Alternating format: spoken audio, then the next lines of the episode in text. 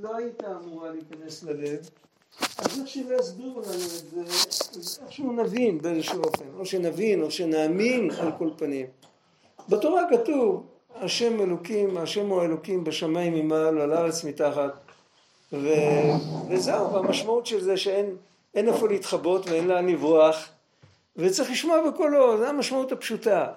אבל כדי שזה ייכנס ללב, אז צריך לתרגם את זה למערכת מושגים, לא למערכת מושגים שהמוח שלנו מבין, זה לא מספיק, צריך לתרגם את זה למערכת מושגים של הלב. עכשיו בדרך כלל מערכת המושגים של הלב אצל רוב בני אדם, אה, איפה הלב תקוע אצל רוב בני אדם? לא חייב להיות בדברים רעים, אבל הלב, אה, הלב מזרים דם, הלב לא שקוע ברעיונות אה, גבוהים, כן? אז זאת אומרת שצריך לקחת עכשיו את ה... וידעת היום שהשם הוא האלוקים, לתרגם אותו למילים כאלה שמדברות אל הלב. זה צמצום גדול. כי כל זמן שזה מדובר במילים פשוטות, אז זה, זה רעיון. אבל ברגע שצריך לתרגם את זה לשפה שה, שהדם והבשר יבינו, הם לא מבינים רעיונות. הם צריך, זה צריך להפוך את זה ממילים של ידע, של דעת, למילים של רגש. צריך לדבר את זה אחרת. ו, וזה זה נקרא מלאכה. זה כבר מקצוע כמו שאומרים. לזה, בן אדם צריך לעקוב לראות איפה הלב שלו מונח ובזה יש הרבה. זוכרים שדיברנו פעם למה אנחנו לא גונבים? מי זוכר? אתה זוכר שדיברנו? יש כמה רמות. כל אחד עונה תשובה. אם תופסים יהודי ברחוב אומרים לו למה אתה לא גונב? אז יש אחד שיגיד לא רוצה שיגידו לילדים שלי אב שלך גנב. נכון? זו תשובה פשוטה. יש אחד שיגיד לא רוצה לשבת בבית סוהר, גם תשובה פשוטה.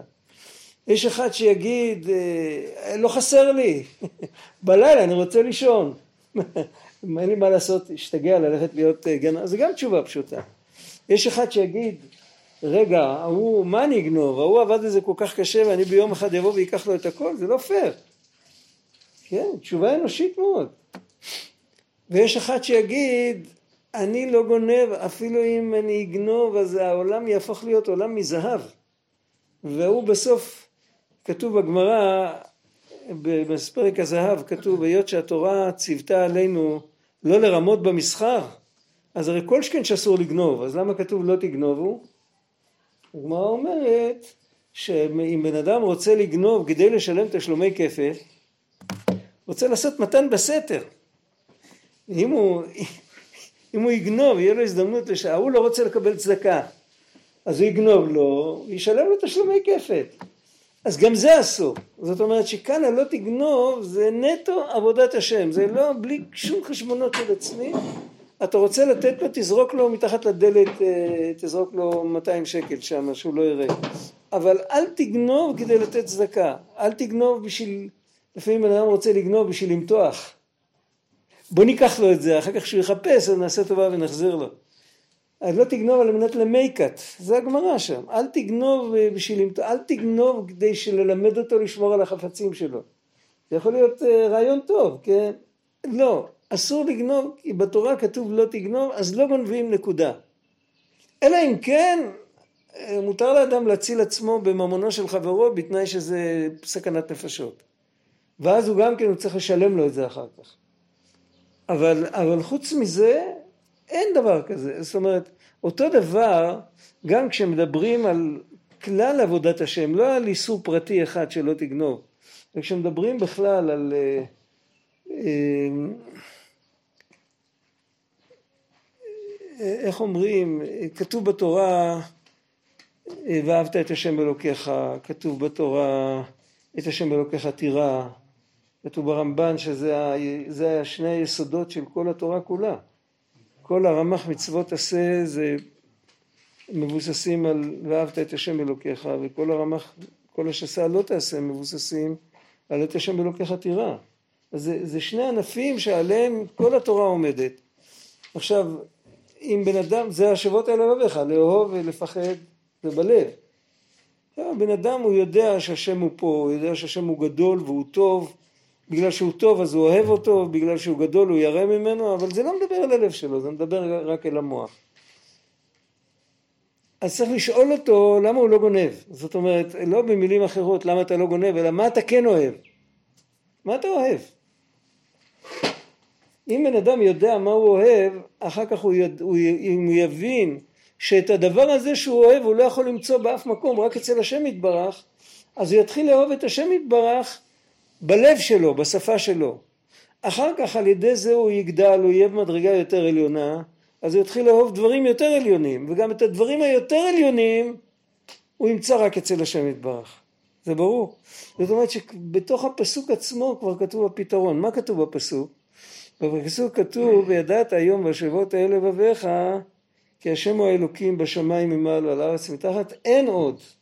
מה פירוש אין עוד? שמה שאתה צריך לחפש אתה יכול לחפש רק אצלו. נדמה לך שהדבר הזה זה הדבר הכי נפלא בעולם אבל אם תמצא את זה, אם ביחד עם זה, עם כמה שזה נפלא, אם תדע שאת זה נותן לך השם, זה יהיה הרבה יותר נפלא. וזה גם ישמור עליך שלא תעשה עם זה שטויות.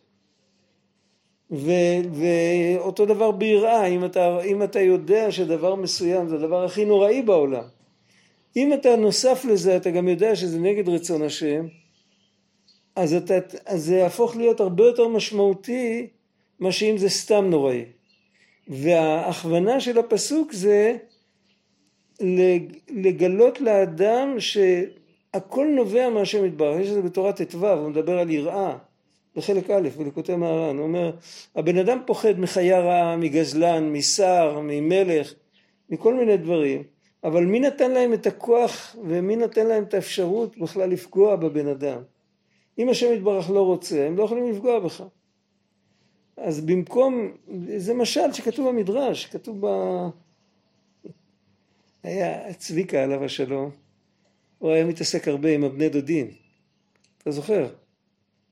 עם האבן, עם הזה, היה מגיע אליהם, הוא תמיד היה יושב עם ה... אף פעם לא ישב עם הגב לדלת. כל פעם שהיה יוצא מבית שלהם, אז היה אומר, אה, כאילו מן הגומל כזה בשקט. זה היה סכנת נפשות שם. הפעם הם התקיפו אותו בכל מיני שאלות ומה אז היה האינתיפאדה היה והם הרגו ורצחו וזרקו אבנים לא יכלו בדרך מפה לירושלים עבר דרך בית לחם הילדים הקטנים פחדו לעלות על אוטובוס כי חשבו שבאוטובוס מקבלים אבנים אז הם פעם שאלו אותו תגיד מה אתה אומר על כל זה הוא היה יהודי חכם אז הוא אמר להם, הוא אמר להם מדרש, כי זה כתוב במדרש, הוא אמר להם, היה פעם ילד טיפש שאבא שלו נתן לו מכות עם מקל. אז הוא לקח את המקל ושרף אותו. והוא לא יודע שלאבא יש אלף מקלות כאלה. אם היה לו שכל, היה הולך להסתדר עם האבא. הוא אומר, תדעו לכם, אתם עם כל הבלגנים שאתם עושים, אתם כמו המקל. לנו יש בעיה עם האבא. אין לנו עסק איתכם. אתם לא יכולים לעשות לנו לא טוב ולא רע. כשהם שמעו את זה, הם לא, הם לא פתחו את הפה, הם קיבלו דרך ארץ. זה, זה הפלא, השם עזר לו. אבל זה, זה הוריד להם את כל ה... כאילו... הם יכלו גם להתנפל עליו ולהרוג אותו, אף אחד לא היה יודע אחר כך. אבל השם עזר לו, זה היה ניסי ניסים, אבל זה, זה המדרש. אם בן אדם יודע את האמת שאף אחד בעולם לא יכול לעשות לו שום דבר, לא לטוב ולא לרע, אז ממילא את השם אלוקיך תירא, אין, אין שום יראה אחרת. אז זה הכל, זה, עבוד, זה לא, אם, אם רק אומרים את הפסוק כמו שהוא כתוב, אנחנו אומרים אותו כל יום, כמה פעמים ביום.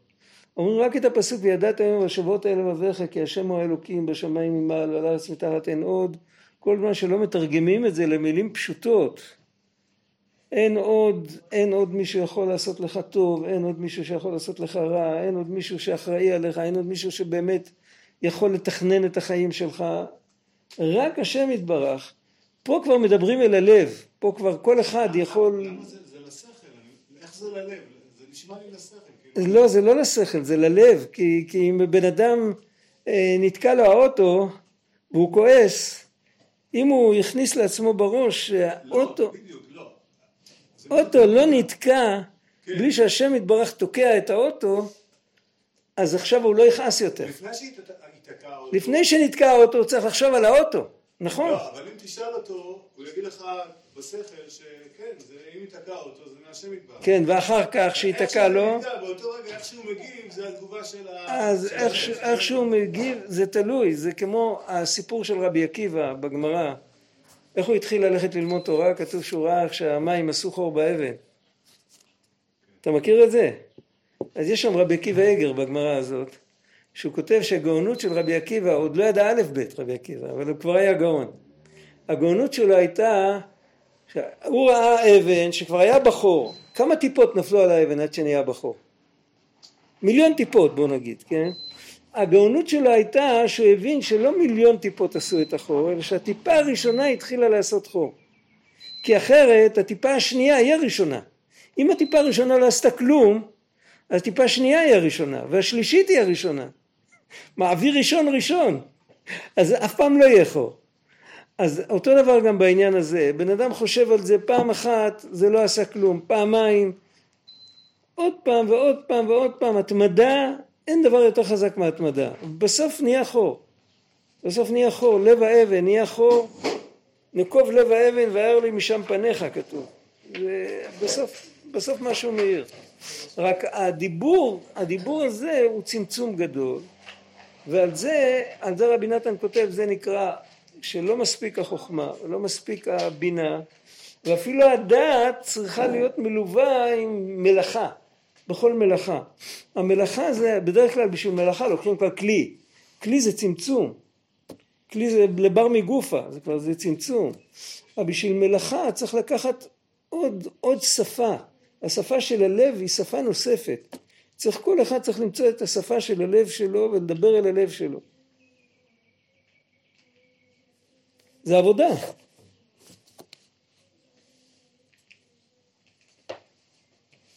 זה קשור לפני הצדיק, נכון? זה בעצם פני הצדיק עושה את העבודה הזאת. פני הצדיק נותנים פוש לבן אדם שהוא רואה צדיק, אם הוא באמת רואה צדיק, כאן מדובר על משהו במקום פני ראיית פני צדיק, על תפילין. אבל אם בן אדם רואה פני צדיק, אז נהיה לו מין, כאילו, כאילו שהוא רואה את עצמו בראי פעם ראשונה, והוא אומר, לא יודע, איך אומרים, הברנש הזה לא לגמרי מוצא חן בעיניי, הוא לא היה צריך להיראות ככה. איך שאני זוכר אותו, היה נראה פעם אחרת. הוא רואה את עצמו. הוא אומר, זה לא, זה לא מקובל עליי מה שאני רואה פה. כשהוא רואה את הצדיק, יש לו בדיוק את אותה תחושה, ואז הלב שלו נפתח, אז הוא מוכן לקבל. עכשיו, זה מה שלמדנו שבוע שעבר, שמה שראיית פני צדיק, הוא הולך לחפש צדיק. אתה לא יכול כל יום לראות צדיק. אבל תפילין של יד, עושים את החלק הזה של ראיית פני הצדיק, עושים תפילין של יד. תפילין של ראש עושים השגות יותר עליונות, אבל החלק הכי נחוץ זה תפילין של יד. ועל כן, של יד בבית אחד,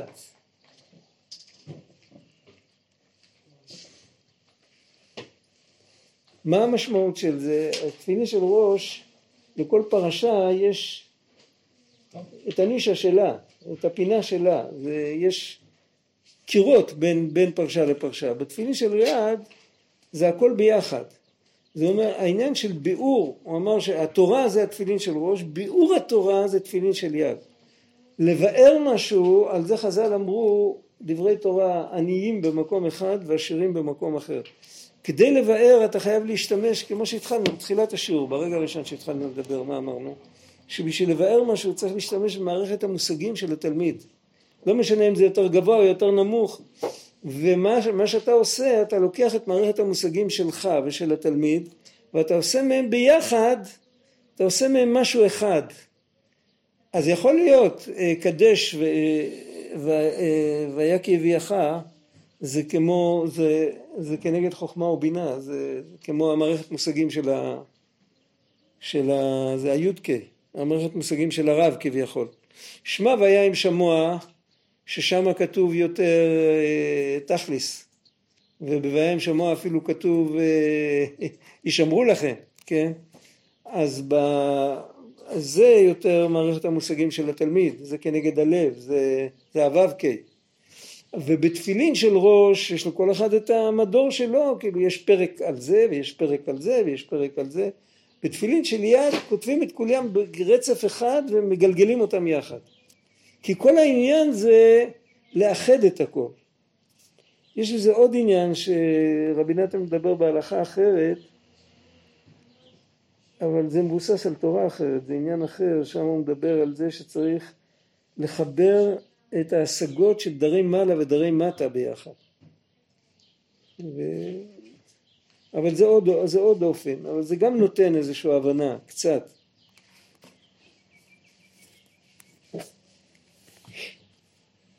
כי כשרוצים להמשיך ביאור התורה מהתנוצצות המוחין, עיקר החידוש והביאור הוא שמכניסים, מה שמכניסים התנוצצות המוחין לתוך בית אחד, דהיינו לתוך דרוש אחד, לחבר מהכל, לעשות רעיון אחד שכולל גם את, ה, גם את הגבוה יותר וגם את הנמוך יותר.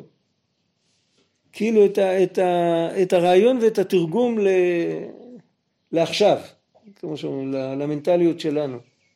כי דברי תורה עניים במקומם ועשירים במקום אחר. והעיקר הביאור והדרוש הוא מה שמחברים חוכמות התורה מכמה וכמה מקומות רחוקים ומחברים אותם יחד לתוך דרוש וביאור אחד שהוא בית אחד. זה כל, ה, כל הדרשנים וכל בעלי הקבלה וכל בעלי הפשט, כולם, היה להם, הם, הם זכרו את כל התורה בבת אחת. זה היה כל הגדולה שלהם. ואיפה שהם היו צריכים איזה פסוק או מאמר חז"ל או זה, זה היה פשוט עולה להם מעצמו. ואז בצורה כזאת, אז מי שלא הבין את הפסוק הוא הבין את המאמר חז"ל. מי שלא הבין את המאמר חז"ל הבין את הזוהר, הבין אה, איזה לשון של האריזה, אבל כל אחד היה לו במה להיתפס.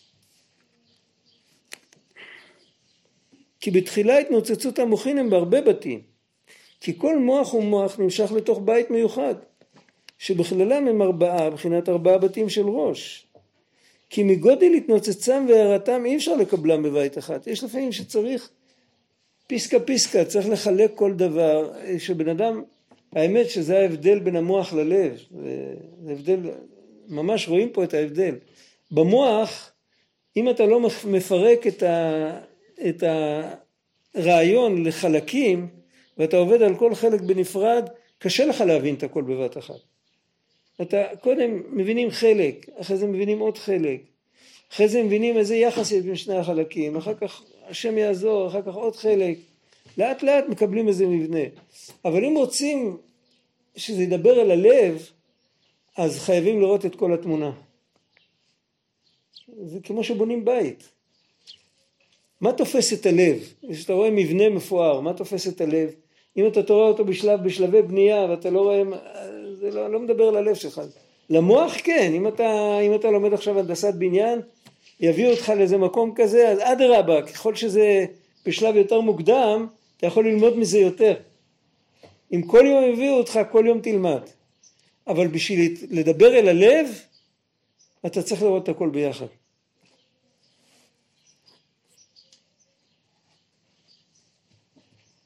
אבל אחר כך, כשמצטמצמים לבחינת המלכות והגדולה שמקבל כל אחד, וזה כבר, הוא מדבר כבר על זיכוך הלב, אחרת זה לא נקרא גדולה, אם בן אדם מבין במוח דברים גדולים, הוא לא קיבל גדולה. הוא יכול להיות שהוא בתוך הבוץ, במוח שלו הוא רואה דברים גבוהים. בשביל להיות גדול צריך שהלב יקבל דברים גדולים, אז הבן אדם נהיה גדול. עד שזוכין על ידי זה לביאורי התורה, אז מצמצמים אותם לתוך בית אחד, לתוך דרוש אחד. כי זה עיקר עניין הביאור והדרוש כנ"ל. זה בבחינת בבית אחד יאכל, אה, הנושא כאן של לאכל, להאכל, המשמעות של זה זה, אה, אנחנו אומרים לעכל את הרעיון. אז יש אופן לעכל את הרעיון בשכל, רבי נתן מדבר על זה, אה, מדבר על, ה, על ההקבלה בין לאכול לבין ללמוד. לכו לחמו בלחמי, זה הרי פסוק, החוכמה תקרא, לכו לחמו בלחמי. אז זה אומר שאי אפשר לאכול בלי ללעוס, לפרק את הלחם לחלקים ולבלוע פיסקה פיסקה, אם אתה תרצה לבלוע כיכר לחם ביחד, השם ישמור. ואותו דבר בחוכמה, אז אה, ללמוד עוד קטע ועוד קטע ולהבין כל דבר בפני עצמו, ואז אפשר להבין את הכל. זה, זה החלק של החוכמה. ויש עוד חלק של בבית אחד יאכל, שהמשמעות של בבית אחד יאכל זה כשמורידים את החוכמה אל הלב. כשמורידים את החוכמה אל הלב מורידים את הכל ביחד. הכל ביחד יכול לעורר את הלב. הבן אדם קודם כל צריך להבין. ואחרי שהוא מבין, אם הוא מרכז את הכל והוא שואל את עצמו שאלה פשוטה, מה אני יודע עכשיו מה שלא ידעתי קודם? שאלה אחת. שאלה שנייה זה מה זה מדבר, מה זה מדבר אליי, אליי, איך אומרים לבטן, למעיים, מה זה אומר לי? אז זה שתי השאלות. ובשתי השאלות האלה אז, אז זה רק, זה אפשר לקבל תשובה רק אם יודעים כבר את כל העניין. כי כל חלק לבד זה קשה מאוד לעשות עבודה כזאת. שיהיה אפשר לאכול וליזון מחוכמות התורה, ליזון זה שזה ייכנס בתוך מעיים, בתוך, בתוך הלב, בתוך העומק. בבחינת אכלו רעים, כי אם כשמכניסים, תכף נראה למה הוא קורא לזה רעים דווקא, כי אם כשמכניסים המוחים לתוך בית אחד כנזכר לב, שזהו בחינת תפילין של יד שהוא בחינת באר שהוא בבית אחד. באר זה אחד מהרמזים של המלכות וזה גם מבאר, מרמז על ביאורי התורה. למה הוא כותב כאן אכלו רעים? באכלו רעים אפשר להסביר שני פירושים שונים. יש אכלו רעים, בזר הכתוב, הקדוש כתוב שרעים זה משל על חוכמה ובינה. שחוכמה ובינה נקראים תרי רעים דלא מתפרשין. הם אף פעם לא... יש, יש שני עניינים שם, יש עניין של ייחוד של החוכמה והבינה שהוא נמשך תמיד ואם רגע אחד הוא מפסיק אז העולם לא יכול להתקיים. עשה טובה, תפתח את הדלת.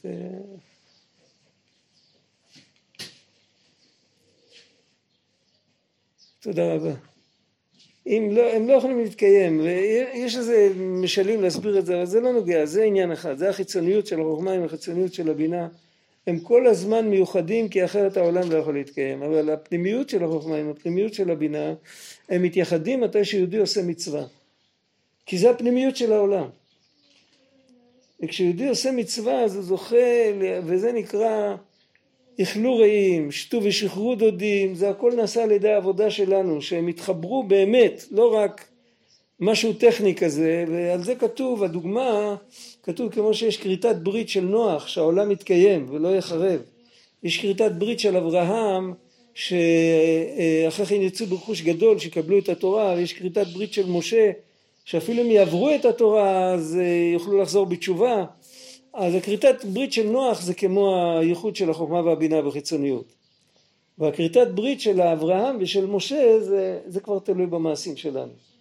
זה כבר לא אוטומטי, זה לא עוד כל ימי הארץ. מה? זה הדודים? אני לא יודע, ה... יכול להיות ששניהם זה רעים, יכול להיות, יכול להיות שזה רעים וזה דודים, ויכול להיות ששניהם רעים, אבל יש בזה כמה אופנים. עכשיו יש, זה פירוש שבדרך כלל ככה מסבירים. זה הפירוש הקלאסי.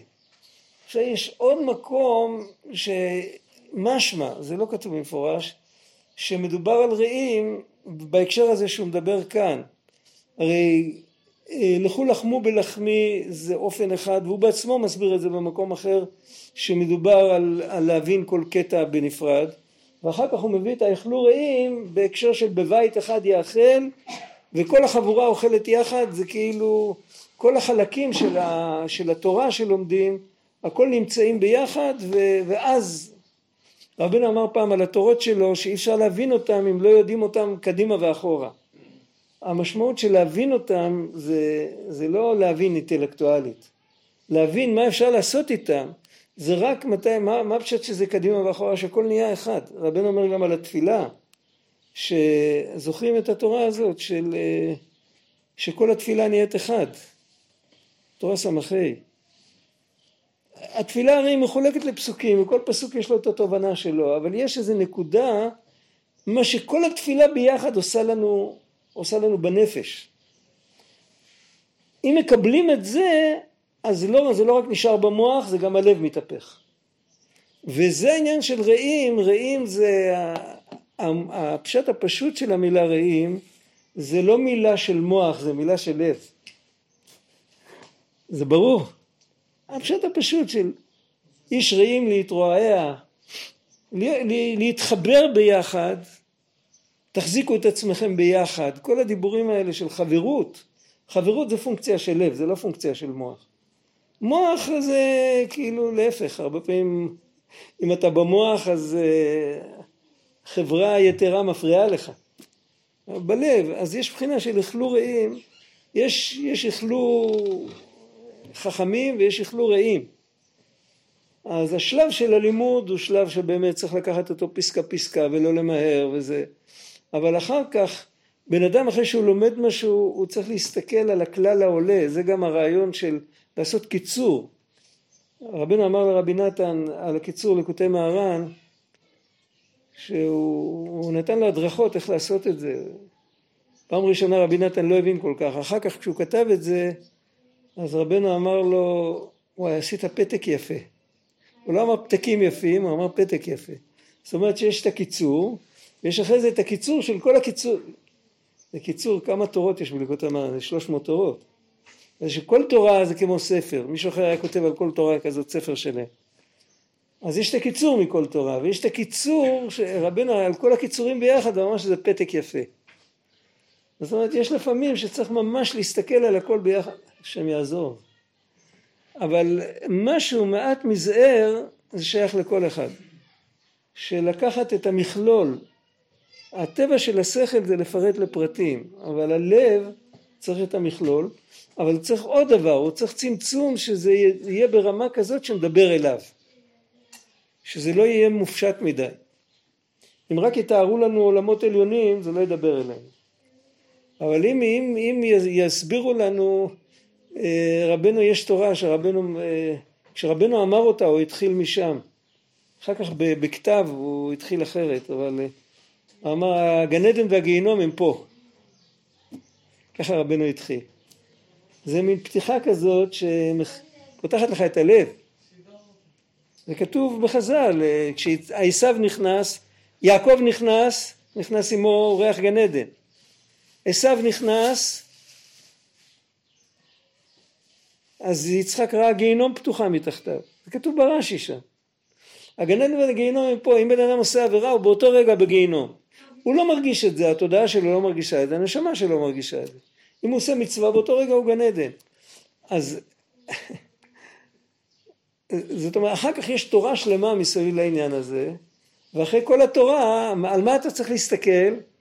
על זה שהגן עדן והגיהינום בעולם הזה זה מה שמדבר בתורה יכול להיות שהוא מדבר על עניינים מאוד גבוהים אבל, אבל בתכלס צריך למצוא גם את הכלל העולה וגם שזה יהיה ברמה שלנו. אם בן אדם מתפעל, יכול להיות נשמה כזאת שהיא מתפעלת דווקא מדברים גבוהים יותר מאשר... בסדר, צריך להישאר בדברים הגבוהים. כל אחד לפי המדרגה שלו. זה העומק של תפילין של יד. זה כנגד הלב. והיות שזה מגיע ללב, אז על ידי ביאורי התורה נמשך בושה גדולה כנ"ל. להתבייש, רבנו שאל פעם את רבי נתן, הסמקת פעם מבושה מפני השם יתברך? הוא שאל אותו.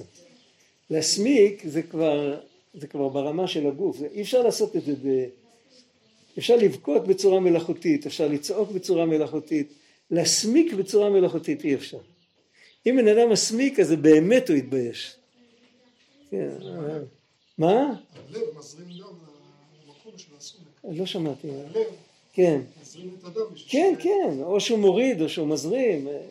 לפעמים בן אדם מלבין, לפעמים בן אדם... אה, זה, זה ספונטני לגמרי, זה סימן שזה תפס אותך בבטן כמו שאומרים, בספונטניות, בעומק. אז הוא שאל, תגיד, הסמקת פעם מפני השם יתברך? זה, זה בא לידי, זה, זה לא באותו יום, עוד פעם, זה הרבה, זה יכול להיות כמה שנים של עבודה, אבל בסוף זה מגיע. לא צריך להסתכל, אה, איך אמרו פעם משל, אחד הרופא אמר למישהו שצריך לעלות במשקל.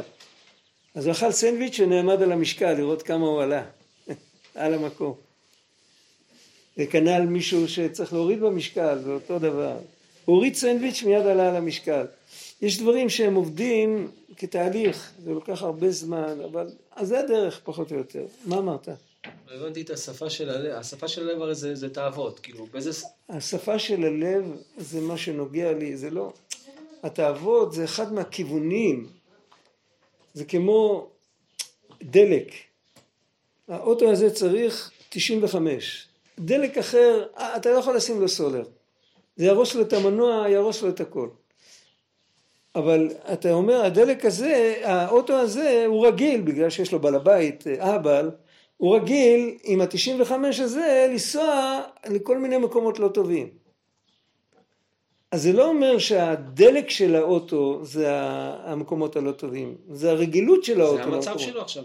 זה המצב שלו עכשיו, אבל הדלק צריך להיות מתאים, אנחנו מדברים על הדלק. אם בן אדם ירצה לתדלק את הלב זה שלו... זה כבר שכל, זה לא כבר... לא, הדלק זה לא השכל, הדלק זה שכל מתורגם.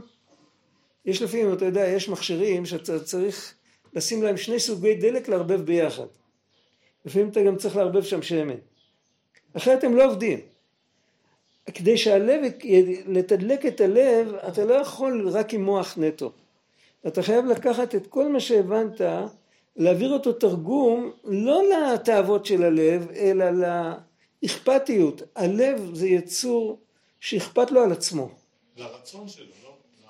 יכול להיות, אפשר לקרוא לזה בכל מיני שמות, אכפת לו על עצמו, הוא לא, הוא לא משהו אובייקטיבי שהוא פתוח לרעיונות קוסמיים, הוא לא הולך להציל את האנושות, הוא לא להציל את כדור הארץ ולא את ה... לא שום דבר. הוא מעניין אותו בתכלס, מעניין אותו מה קורה איתו, זה הטבע של הלב. עכשיו כמובן שהיות שהוא לא מכיר טוב אחר ורע אחר, אז הוא הולך לתאוות. אז זה ברור. אבל אם יכירו לו טוב אחר ורע אחר, נגיד דוגמה פשוטה, זה כתוב בספר, היום אין את הספר הזה, נשארו כמה עותקים מ... איך שהדפיסו את הספר בא היטלר שטף את אירופה. יש ספר שנקרא טוב והתכלית, אם מישהו ימצא אותו, ב... אני חושב שאפילו בג'ויש בוק איננו, לא בטוח. אולי היום כבר כן, מישהו העלה אותו. אה, הוא כותב, הוא היה, הוא היה בן אחר בן מרבי מרדכי מצ'רנוביל, תלמיד של הבעל שם טוב. הוא כותב, הוא שואל שאלה, הוא אומר, איך יש בחירה לאדם? איזה בחירה יש לנו? הרע מושך, והטוב אה, בקושי, בקושי שומעים אותו. איזה בחירה זאת? אז הוא אומר שאפשר לאזן את הבחירה עם שאלה אחת פשוטה. איך אני מרגיש אחר מעשה? זה ברור? אם אני אתגבר, אני ארגיש טוב. אם אני אכשל, אני ארגיש גרוע. אז אם אני שואל לפני מעשה, איך אני ארגיש אחר מעשה, זה מאזן לי את הבחירה. אני, יש לי בחירה אם לשאול או לא לשאול. זה ברור? עכשיו, השאלה הזאת היא שאלה בשפה של הלב.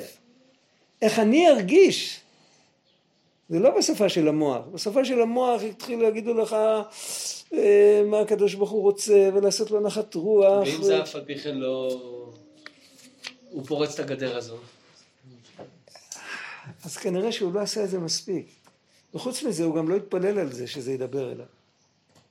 רבנו אמר שכל הבעיות שבעולם זה שלא התפללו על זה בכלל או שלא התפללו מספיק. ב- לפעמים אפילו מי שלא יודע, לא אמרו לו, לא גילו לו, אבל אם הוא במצב כזה אז ספונטנית הוא מתחיל להתפלל.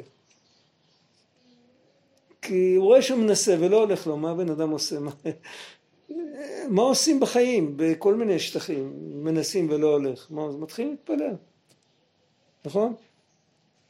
פשטות. אז גם זה אותו דבר.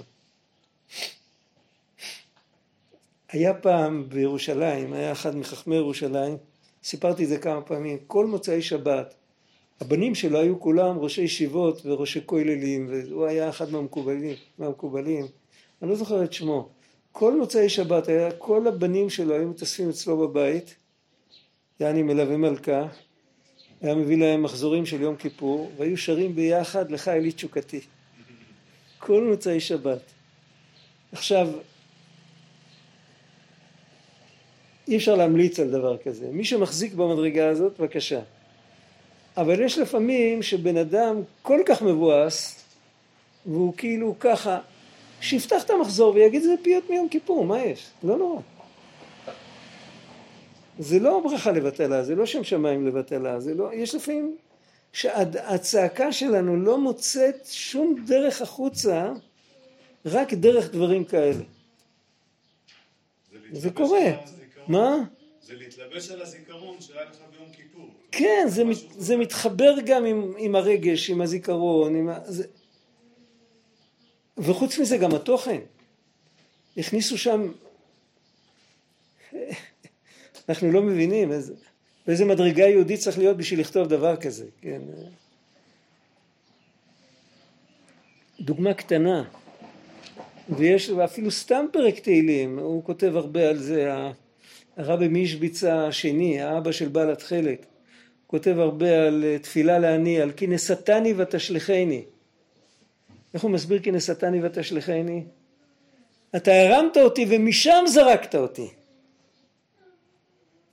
אז אה, לפעמים צריך תפילה כזאת, למרות שזה נראה כאילו תפילה בבחינת דין או משהו כזה, אבל אם שום דבר לא עוזר אז, אה, צריך ללכת למסורת נפש, אין מה לעשות. צריך לנסות, לא להתייאש.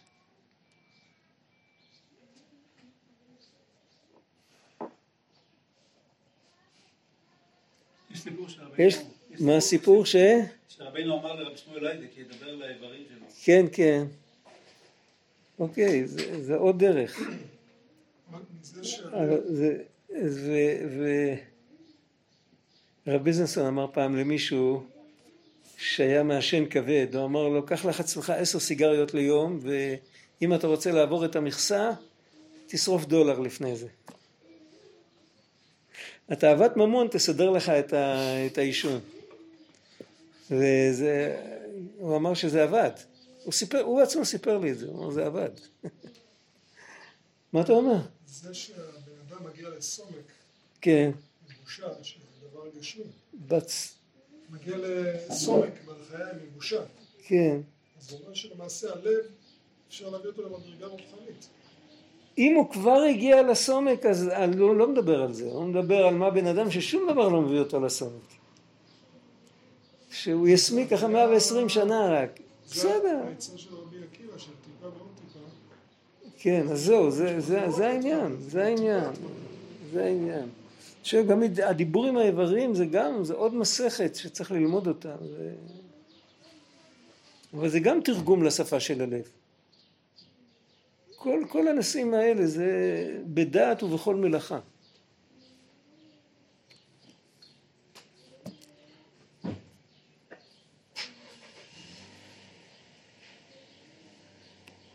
ולכן, היות שהתפילין של יד הם כנגד העבודה הזאת, אז פירוש יד כהה, וזה פירוש יד כהה ששם הנחת תפילין של יד, יד כהה זה בחינת בושה שניחה פניו מחמת בושה כמו שכתוב ולא כהה בם שנאמר על שלא גער בהם ולא ביישם על מעשיהם.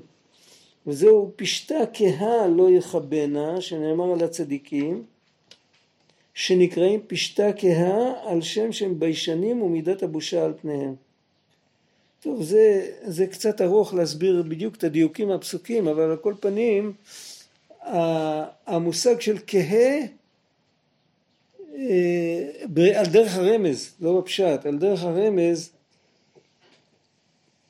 הפשט שם פשטה כהה לא יכבנה, מדובר על משהו אחר לגמרי. אולי תכף נסביר את זה. בדרך הרמז מדובר על uh, כהה זה מצב של בן אדם שמרגיש, הוא מרגיש לא טוב, הוא מרגיש כאילו, הוא מרגיש לא נוח. Uh, זה, אולי הוא לא מסמיק בפועל, אבל הוא בדרך.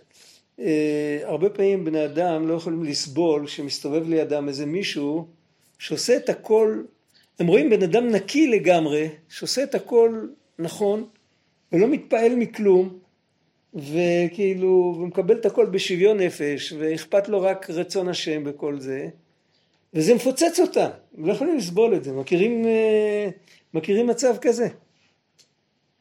יש אנשים שזה מושך אותם, רואים אחד כזה, אז הם רוצים להיות חברים שלו, נכון? יש אנשים שלא יכולים לסבול אותו, יהיה הצדיק הזה שילך מהעיניים שלי. אני רוצה חברים כמוני, מה הוא עושה פה? שילך לאן שהוא רוצה, מה, הוא מסתובב לי פה? זה כתוב בתנ"ך.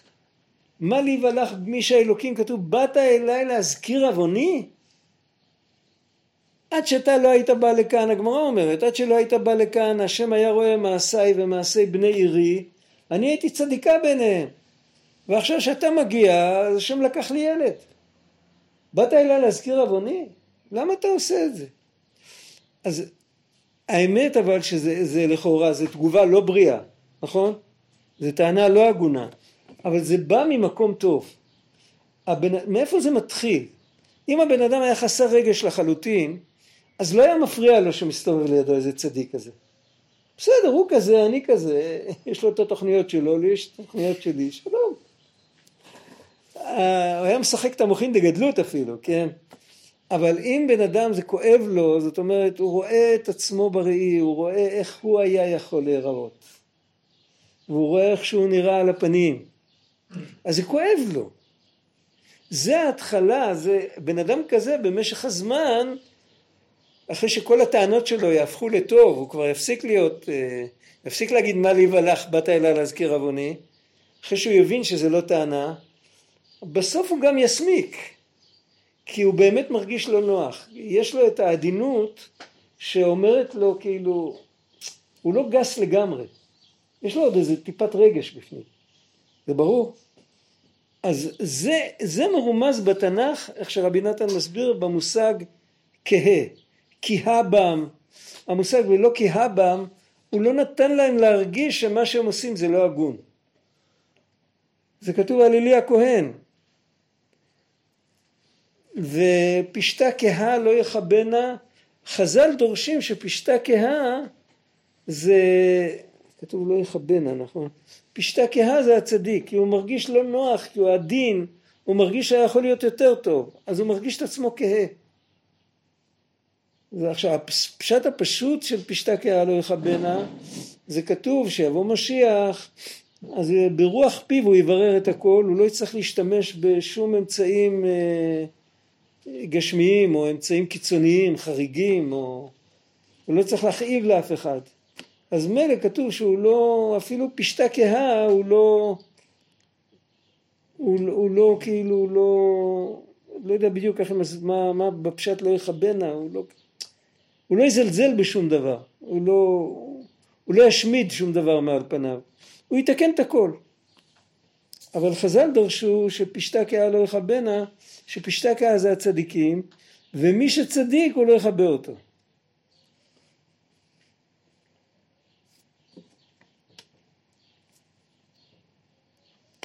ועל ידי הבושה זוכים לחיים נצחיים הנ"ל כתוב בגמרא, הקיצו ורננו שוכני עפר, מי שהיה שוכן לעפר בחייו, הוא זה שיקיץ. אז יוצא מזה שרק כמה יחידי סגולה שנפשי כעפר לכל תהיה, קיימו נפשי כעפר לכל תהיה, הם יקומו. אז הרי לא יכול להיות, אנחנו מאמינים שיהיה תחיית המתים לכולם. אז רבנו אומר שהכוונה היא שאצל כל יהודי יש מידה כזאת של נפשי כעפר לכל תהיה. אחד מרגיש אותה יותר, אחד מרגיש אותה פחות. החלק הזה הוא חלק מאוד פנימי, החלק הזה יקום לתחייה. זה ברור. ועל זה, החלק הזה הוא שכן לעפר בחייו. המשמעות של עפר, מה המשמעות של נפשי כעפר לכל תהיה? מה זה עפר? עפר מצד אחד הוא מחולל את הניסים הכי גדולים, מחולל העפר. כל מה שיש לנו זה הכל היה מן העפר, הכל בא מן העפר. תיקח את העפר, אנחנו לא יכולים לחיות. ואתה אתה שם גרעין, יוצא לך עץ, יוצא לך צמח, ניסים ונפלאות. מצד שני העפר הוא סובל אותנו בחיים, הוא סובל אותנו אחרי 120 שנה, הוא לא מתנגד, הוא לא אומר ביקורת, הוא לא אומר מה פתאום, הוא... אז מה זה, מה זה, זה, זה, מה אפשר ללמוד מהעפר?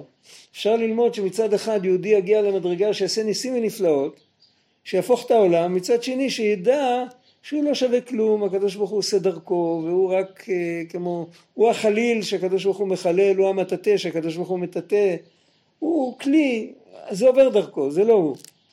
זה המושג של העפר. מי ששכן לעפר, זה יכול להיות שעוד לא הגיע להיות נפשי עפר לכל תהיה, אז נפשי כעפר לכל תהיה. אז הוא בדרך להגיע למדרגה הזאת. ו- וזה, על ידי זה זוכים לחיים נצחיים. עכשיו, מה המשמעות של חיים נצחיים בהקשר הזה? הבן אדם שמייחס לעצמו את הכוחות שלו, אז הוא כל הזמן, אה, הוא, חצ... הוא רק, הוא חי בקושי. הרבה פעמים אנחנו שומעים ביטוי כזה, מה אתה רוצה ממני, אני בקושי חי. זוכרים ביטויים כאלה? אני בקושי חי, מה אתה רוצה ממני, אני חלש, אני זקן, אני זה... מה רוצים החיים שלי? אבל זה הכל כשבן אדם מייחס את הכל לעצמו. אבל כשבן אדם מייחס לקדוש ברוך הוא, אז אתה, איך כתוב שם, נותן ליעף כוח או לאין אונים עוצמה ירבה. יכול להיות שבאמת, איך אמר הצנזר, אמר הרב חיים מצאנז, אמר, אתה עייף, לך לישון. אתה רעב, לך לאכול. תקבל כוח, תעבוד את השם. אל תעשה טובות, כאילו, יש בן אדם שהוא הולך, הוא לא ישן ולא אוכל, הוא רוצה לעבוד את השם, אי אפשר. אבל אבל תאמין שאם היום אין לך כוח, יכול להיות שבן אדם אכל וישן ואין לו כוח. זה צריך גם כוח נפשי. כוח פיזי יש לו, יכול לסחוב אבנים כבדות, אבל אין לו כוח לעבוד את השם. איך אומרים, עזוב, אין לי כוח אליך, עזוב, אין לי כוח לסוגיה הזאת, אין לי כוח לדיבור הזה, אין לי, אין לי איזה כוח. אבל מי יודע, מחר תקום על צד ימין ויהיה לך כוח. תתפלל שלקחו לך את הכוח, יחזרו לך את הכוח. זה בין, מתי שיש לך כוח זה גם לא אתה. ואדם חושב שמתי שיש לו כוח, יש לו כוח, מתי שאין לו כוח, אין לו כוח. מתי שיש לו כוח, אין לו כוח, ומתי שאין לו כוח, אין לו כוח. הנותן ליעף כוח. ממילא אז הוא שכן לעפר בחייו, ואז החיים שלו הם חיים נצחיים. תמיד יש לו כוח. לי אף פעם אין כוח, ואם הקדוש ברוך הוא ירצה, אז uh, יש פתגם כזה שאם האלוקים רוצה, אז גם מטאטא יורה. כן, אם השם רוצה, מטאטא יורה. אפשר להחזיק מטאטא כמו רובה, זה... רוב האורך נראה פחות או יותר אותו דבר. אם האלוקים רוצה אז גם המטאטא יכול לראות. ואני גם יכול להיות המטאטא הזה. לא צריך להתייאש משום דבר. ואחד כזה הוא חי חיים טובים. עכשיו אין לי את זה כי עכשיו השם לא רוצה. הוא לא רוצה להעביר דרכי, עכשיו הכוח שלו עובר דרך מישהו אחר. בסדר. יש לי את התוכניות שלי, לקדוש ברוך הוא יש את התוכניות שלו. בסדר. אבל, אבל אני לא צריך, לא צריך לכעוס, להתפלל, לבקש, מותר לי. זה הסוד של התפילין של יד. עכשיו זה הקשר של יוד שמקושר בשל יד, וזה יוד, ויוד זה האות הכי קטנה באלף בית, זה מרמז על ענווה. איך שאתה עושה נקודה כבר יש לך יוד.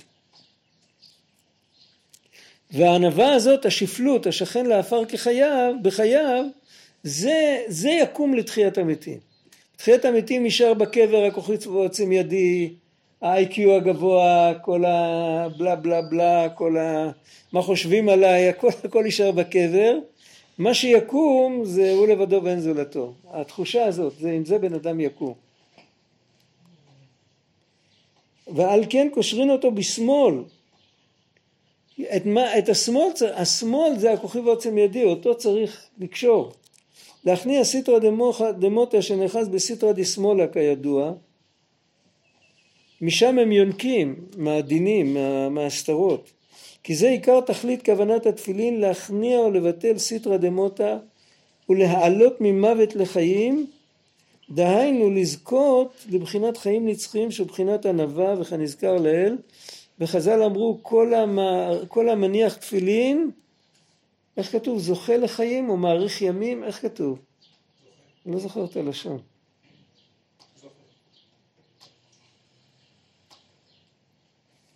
שיש בזה גם עניין, אה, עוד עניין נוסף,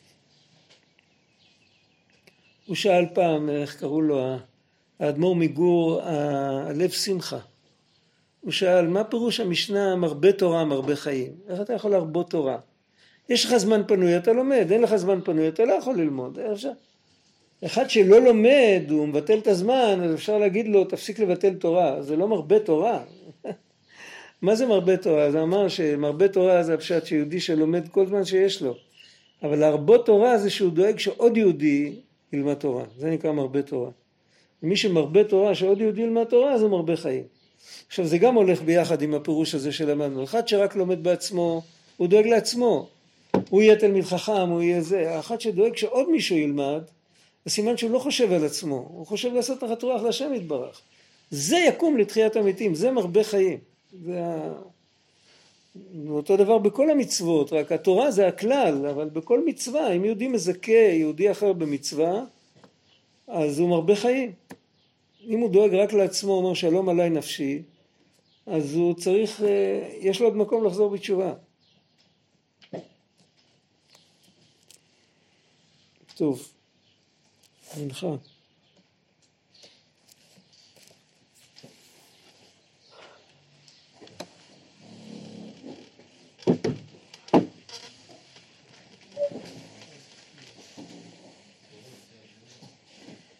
אתה מרגיש טוב? ברוך השם.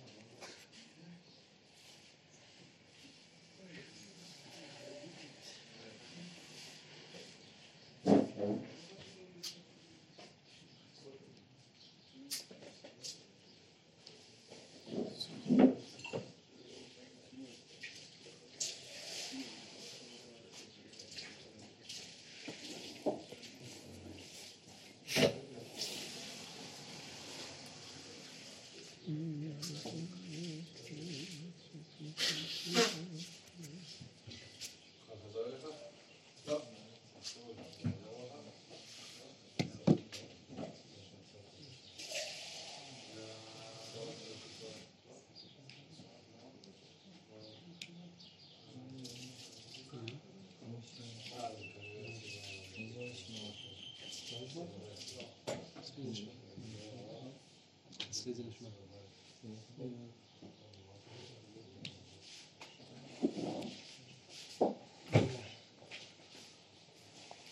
רבנו סיפר על זה משל.